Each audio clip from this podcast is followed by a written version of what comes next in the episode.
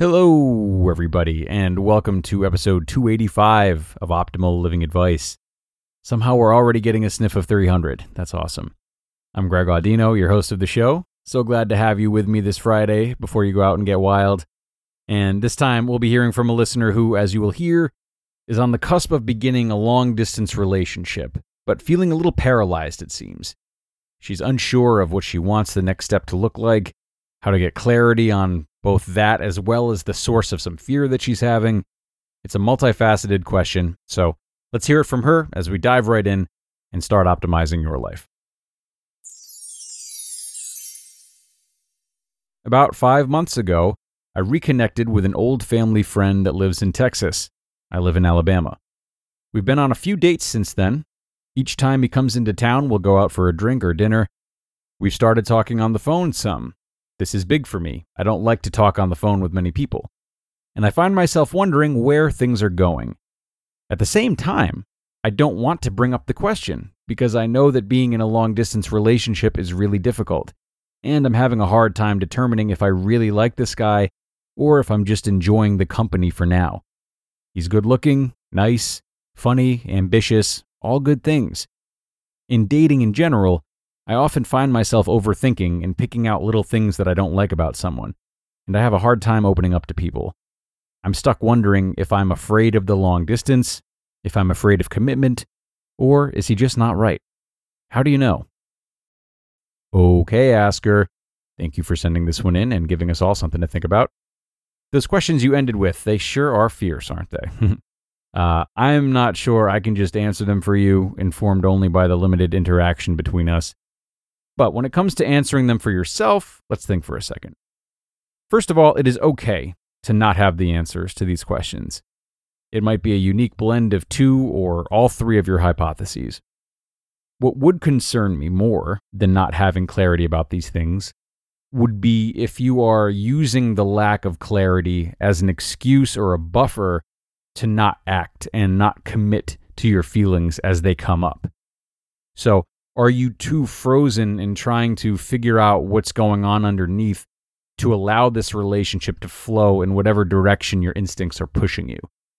If you say you overthink a lot in relationships, this would be yet another example of that. And getting too hung up on trying to solve these questions is pretty aligned with not opening up um, or occupying your space otherwise. Just not giving life to the urges that are existing inside of you. But whether or not that's happening right now, let's check in with what you're feeling beneath the surface so we can get you acting in such a way that will better position you to take this relationship to the next level in an intentional way, not just fizzling out. Uh, whether that next level is, you know, officially boyfriend and girlfriend, officially dissolved, or something in between. The big question that's on my mind right now is what is happening in this gap? This gap between finding yourself wondering where things are going and deciding not to address that question with him. I really want to know what the feeling is that comes up when you wonder where things are going. What's the first instinct that's being muted so quickly after it tries to speak up? Is it a sense of hope that it can work out in some way and that, you know, enthusiasm? Is it a sense of dread that it might be getting too serious for your liking? Is it the confusion and that you're maybe feeling a little ill prepared for the relationship to change form in any way? I think that really honing in on what this feeling is that you are resistant to bringing up with him can help you propel this relationship to where it needs to go next. Because it needs to go somewhere. Otherwise, you wouldn't have sent this question in. And being open about your feelings is going to point you towards where it needs to go. It's going to point any of your relationships to where they need to go. And sometimes being reminded of that is just the push anyone might need to get them over the hump and start opening up to people in a way that they would like to. That's really the first step here. And committing to being open is a prerequisite to committing to Him in any type of way. So let's shift our focus towards that because, again, it's going to make the larger questions about where this relationship is going and where your fears are coming from a whole lot clearer. So, what would it be like to fill him in on those gut feelings of yours? What if you were to say, I'm feeling excited but afraid of long distance because I've been hurt by it in the past? nervous about what's next for us, but willing to keep taking it day by day, unsure of whether or not this is a good fit. Whatever's coming up.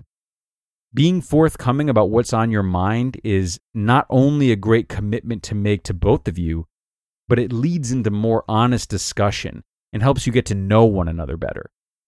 Just like you're showing him a new part of your inner self, this also pulls out a part of his inner self that you probably haven't seen, a portion that shows you what lies beyond those, those nice attributes that you listed about him good looking, nice, funny, and ambitious. These are fine, you're right. But you need to be able to get to know him better in order to get a really strong hold on whether or not this relationship is worth taking to the next level. Because those traits are not enough to base a strong decision on. New conversation needs to be initiated in which you both take it to the next level. You tell him your honest feelings, he responds, and you start to get a better sense of whether or not he checks the real boxes. Sure, he's good looking, nice, funny, and ambitious. But do we share the same values? Do I feel safe with him? Do I want to care for him? Do I want to put him first? Until you start to see him through these lenses, which is of course predicated by talking with him deeply enough that you can get answers to these questions, you'll continue to wonder if you're just afraid or if he really isn't right for you. Because it's hard enough to answer such big questions when you know someone, let alone if you haven't reached a vulnerable enough level that you will speak of what's on your mind, despite knowing that someone could very well get hurt. It's time to go there with him. That's how your connection will mature. And that is how he will establish himself as someone who either does or does not inspire you to confront these fears head on, regardless of whether those fears are rooted in commitment or doing long distance. Because however deep fears like these are, they can be changed not just through a lot of self work like you might find in therapy, but when we are motivated by the right person. So we need to do everything we can to learn who these people are and show them who we are. Okay, Asker, I hope my response helped you, and I thank you once more for submitting this question. Look, you've already stepped out of your comfort zone with this guy. Use that momentum. More direct communication is the next step, and I really believe that you're ready for it. And for everyone else out there, I appreciate you listening today, and I appreciate you sending in any questions that might be on your mind. As always, you can email them to me at advice at oldpodcast.com, advice at oldpodcast.com. Get in touch through there. You will certainly hear back from me, and I look forward to talking with you. Gonna get out of here for now, though. So enjoy your weekend for those who are listening in real time, and I will talk to you again on Monday. That's where your optimal life awaits.